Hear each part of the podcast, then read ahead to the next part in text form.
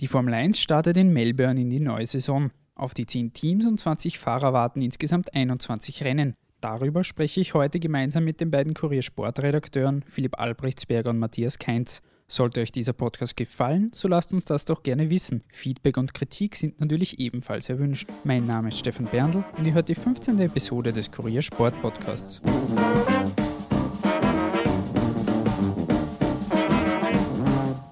Am kommenden Wochenende am Sonntag beginnt die neue Formel 1-Saison und da habe ich mir zwei Motorsportspezialisten in den Podcast eingeladen. Lieber Philipp, vielen Dank fürs Dabeisein. Lieber Matthias, ebenso. Mit dem Grand Prix von Australien startet der Formel 1-Zirkus in die neue Saison. Was kann man sich von diesem Auftakt erwarten? Philipp, wenn du beginnst. Ja, ich glaube, dass es eine recht spannende Saison werden wird, zumindest äh, ausgeglichener als äh, im letzten Jahr weil ähm, die drei großen Teams näher zusammengerückt sind. Das haben zumindest die, die Testfahrten so, diesen Eindruck haben, haben die Test, Testfahrten hinterlassen, dass Mercedes, Red Bull und Ferrari schon deutlich äh, enger beisammen sind, wenngleich, glaube ich, Mercedes der Weltmeister auch 2018, zumindest am Saisonbeginn, der Favorit sein wird. Wie sehr ist da jetzt der Auftakt in Melbourne wirklich auch schon ein Gradmesser ein wenig für die komplette Saison, Matthias?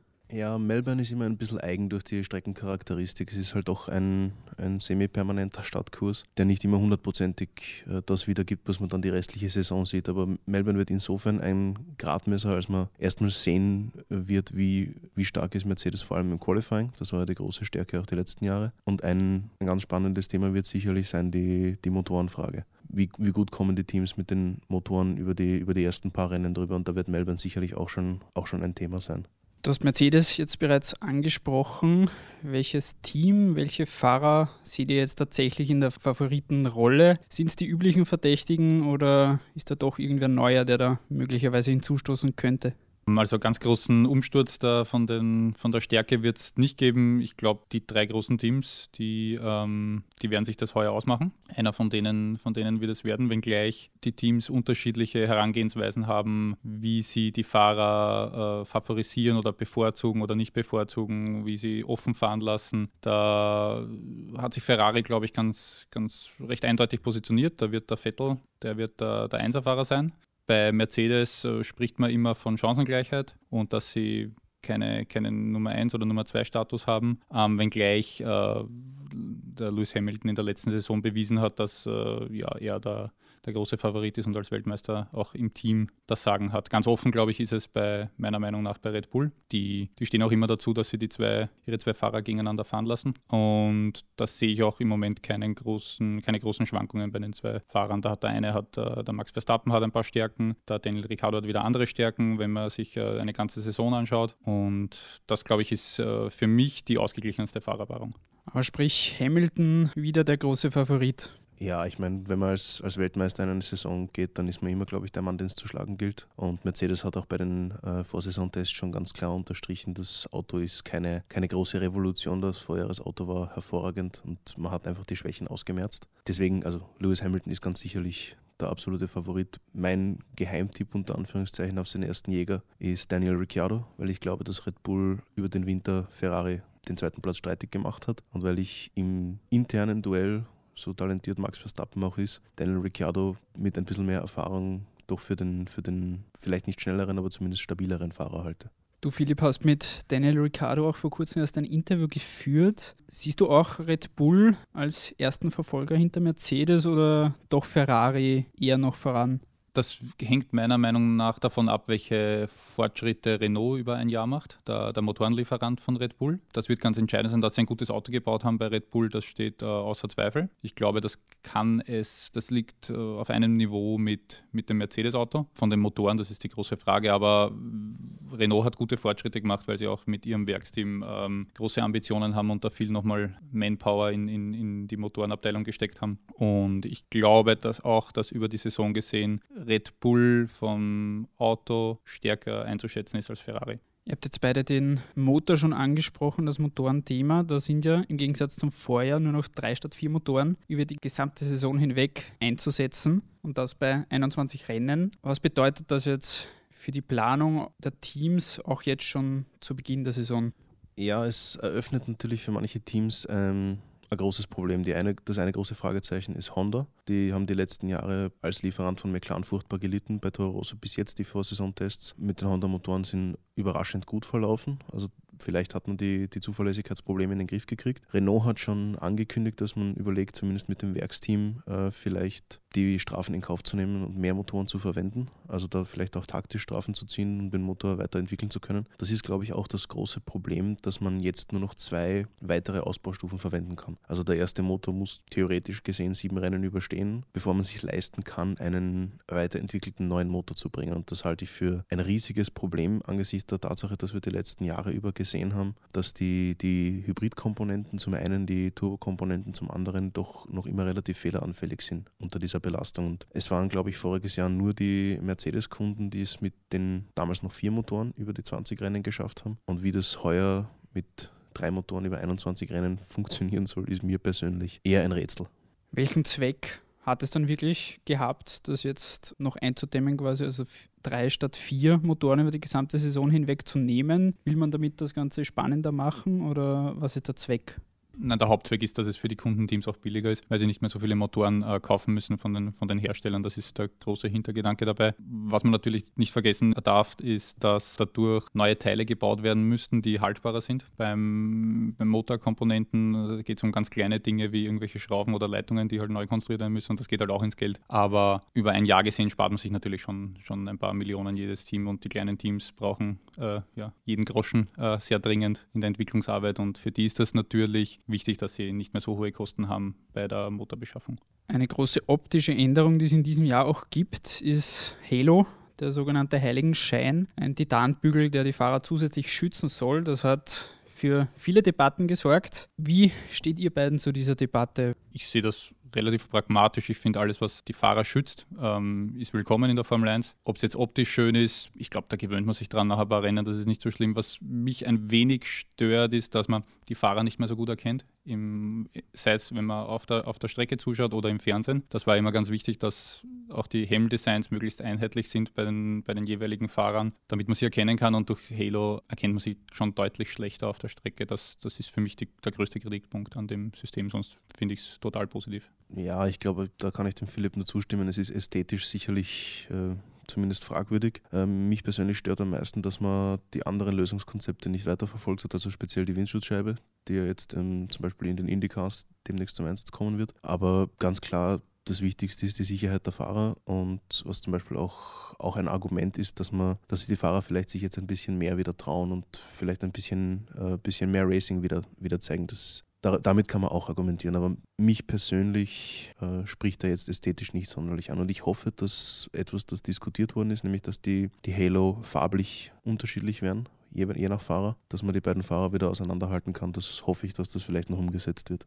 Ein großer Punkt, und du hast es da auch jetzt schon angesprochen, ist die Attraktivität, die dadurch irgendwie geschädigt werden soll durch den Halo. Wie steht es da generell aktuell? Bei der Formel 1, gerade vielleicht auch in Österreich? Ähm, also wenn man sich nüchtern die Zahlen anschaut, was Einschaltquoten im Fernsehen betrifft, dann ist sie noch immer sehr populär und sicher die, die äh, bedeutendste Rennserie in Österreich. Und Österreich hat ja auch eine große Tradition in der Formel 1, äh, auch wenn es schon einige Jahre keinen Fahrer mehr geben, gegeben hat aus Österreich. Aber allein das österreichische Team mit Red Bull und die ganzen äh, Persönlichkeiten in, in der Führungsebene bei diversen Rennstellen, das macht schon sehr interessant für die österreichischen Rennsportfans. Und ich glaube, der Zuspruch Zuspruch im, äh, in Spielberg am Red Bull Ring ist ähm, wieder, wieder groß im 2018er Jahr, auch wenn das diesmal während der Fußball-WM stattfindet. Aber das wird noch immer ein, ein toller Grand Prix werden mit, mit einer tollen Zuschauerzahl.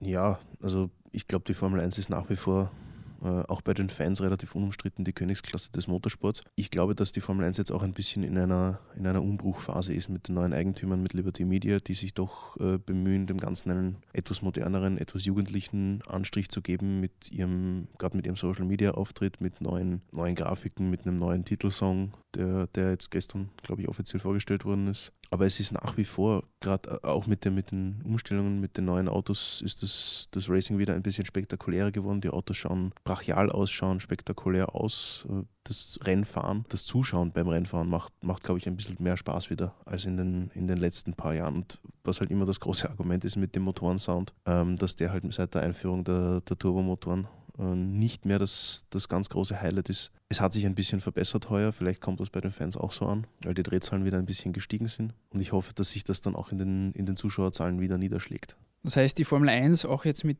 den neuen Eigentümern, muss sich keine wirkliche Sorgen um die Zukunft machen. Ja, ich glaube, Sorgen um die Zukunft muss man sich, muss man sich immer machen, egal in welcher Situation. Und gerade Motorsport ist heute etwas, das nicht unumstritten ist in, in Zeiten von Elektromobilität. Aber ich sehe keine ernstzunehmende Konkurrenz auf dieser Seite des Spektrums. Die Formel E, die Elektrorennserie, bedient eine, eine ganz andere äh, Sparte von Motorsportfans. Und so richtige Konkurrenz für diese, für diese brachialen Maschinen mit ihren mittlerweile doch im, im 1000 PS-Bereich Motoren und den Geschwindigkeiten, die doch, die doch sehr beeindruckend sind, sehe ich nicht. Insofern, ich glaube, die Formel 1 ist auf einem guten Weg, äh, was die, die Zukunft betrifft. Die neuen Eigentümer werden weiterhin Maßnahmen setzen müssen, um die Attraktivität zu erhöhen. Vielleicht auch neue Märkte bestreiten, beschreiten, was die, was die Strecken betrifft. Aber wie gesagt, ich glaube, die Zukunft ist eher positiv. Es hat ja da auch jetzt unter den, dem neuen Eigentümer auch schon Kritik von manchen Seiten gegeben an den neuen Plänen für die Zukunft. Wie beurteilst du das, Philipp?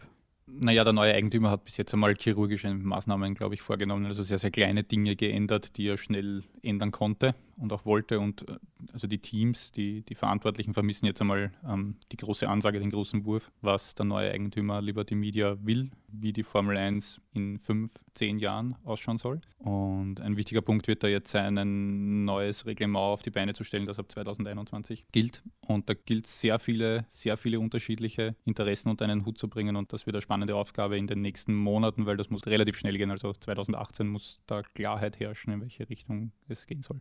Kommen wir von der langfristigen Zukunft wieder etwas aufs kurzfristige. Diese Saison laufen ja auch sehr viele Fahrerverträge aus, etwa Lewis Hamilton, Valtteri Bottas, Kimi Räikkönen. Bei Hamilton soll es nur mehr eine Frage der Zeit sein, bis der Vertrag verlängert wird. Wie geht es da weiter und was bedeutet das jetzt auch für die kommende Saison, wenn sich manche Fahrer eventuell in die Auslage fahren können aus anderen Teams? Ja, also ich glaube, bei Ferrari geht es jetzt wirklich um die Nachfolge von Kimi Räikkönen, auch wenn wir das, glaube ich, die letzten drei Jahre schon immer gesagt haben, äh, dass es jetzt sein möglicherweise letztes Jahr sein wird, aber mittlerweile ist er in einem Alter, wo er, wenn, dann wahrscheinlich nur noch mit dem Weltmeistertitel eine Vertragsverlängerung sicher fährt. Also Ferrari wird, wird sicher den Markt sehr genau beobachten, aber da gibt es im Mittelfeld doch, doch einige Kandidaten äh, auf den Sitz. Spannend wird es bei Mercedes. Äh, Valtteri Bottas fährt sicherlich um seine Zukunft im Team, hat auch, auch Druck vom Nachwuchs, weil zum Beispiel ein Esteban Ocon, der ja Mercedes-Nachwuchsfahrer ist, bei Force India voriges Jahr schon eine sehr gute Leistung gebracht hat und dafür die kommende Saison sicher auch ein Kandidat ist. Dann auf das zweite Mercedes-Cockpit vorausgesetzt, der kann seine Leistung bestätigen. Und Lewis Hamilton, so wie du gesagt hast, das ist mit großer Wahrscheinlichkeit nur noch eine Frage der Zeit. Und wenn er seine Karriere fortsetzt, wovon wir jetzt einmal ausgehen, dann wird das ganz sicher bei Mercedes der Fall sein. Auch wenn Toto Wolf schon angedeutet hat, dass er die Gefahr äh, von Ferrari nie ganz, ganz ausschließen mag, aber ich sehe keinen Grund für Lewis Hamilton, jetzt nochmal bei einem anderen Team anzudocken. Du hast angesprochen, dass es da im Mittelfeld einige Kandidaten geben soll, die für Ferrari eventuell interessant sein könnten in Zukunft. Wen, wen siehst du da? Ein Fahrer, der bei Ferrari immer, sage jetzt mal, auf dem, auf dem Radar war, ist Sergio Perez, der jetzt doch schon sehr, sehr viel Erfahrung mitbringt, der auch nicht die Gefahr darstellt, dass er vielleicht zu jung ist und noch dumme Fehler macht, sage ich jetzt einmal. Und ansonsten wird man schauen müssen. Ferrari hat mit Charles Leclerc einen Jungstar in die Formel 1 geholt, der vergangene Saison die, die Formel 2 dominiert hat, der heuer bei, bei Sauber äh, seine ersten Formel 1-Erfahrungen machen wird und sicherlich auch ein Kandidat ist. Und wenn er eine sehr gute Saison abliefert und Kimi Räikkönen am Ende des Jahres wirklich äh, das Cockpit freimacht, dann ist Charles Leclerc sicher ein Thema. Wie beurteilst du, Philipp, die aktuellen Vertragsdebatten und wer könnte da wo nachfolgen? Ja, letztes Jahr hat es ja relativ wenig äh, Veränderungen gegeben und das wird sich 2019 schon, schon deutlicher ändern. Ich glaube auch, dass die Red Bull-Fahrer sehr begehrt sind, beide, Daniel Ricciardo und Max Verstappen. Die können sich natürlich auch noch einmal beweisen und für ein noch traditionsreicheres Team, sage ich mal, weil bei einem schlechten Team sind sie ja jetzt nicht, für ein traditionsreicheres Team mit einer größeren Ausstrahlung noch, noch bewerben. Also Daniel Ricciardo bei, bei Ferrari als Nachfolger von Kimi Räikkönen, das wird ja schon öfter spekuliert und das könnte ich mir ganz gut vorstellen. Ähm, bei Max Verstappen wird es, glaube ich, davon abhängen, wie gut der Red Bull da ist. Wenn er im Red Bull die Chance sieht, in den nächsten ein, zwei Jahren dort um einen Weltmeistertitel zu fahren, dann wird er sich vielleicht dort in die Rolle des Chefpiloten befördern. Wenn nicht, ist da auch gar nichts, äh, in Stein gemeißelt. Also den könnte ich mir genauso gut und könnten sich viele bei Mercedes als auch bei Ferrari vorstellen. Ja. Aber in die Richtung wird es gehen. Also der wird nicht zu Williams wechseln, sage ich jetzt einmal. Also der wird Ferrari, Mercedes, Red Bull in der, der Kategorie unterwegs sein. Dann warten wir ab, wie es da jetzt in dieser Saison und wie es da in Zukunft für die Formel 1 und für die Fahrer weitergeht, wen wir nächstes Jahr wo sehen werden. Lieber Philipp, lieber Matthias, vielen Dank fürs Dabeisein. Ich bedanke mich auch bei allen fürs Zuhören. Damit verabschiede ich mich und würde mich freuen, wenn ihr auch beim nächsten Mal wieder mit dabei seid. Bis bald.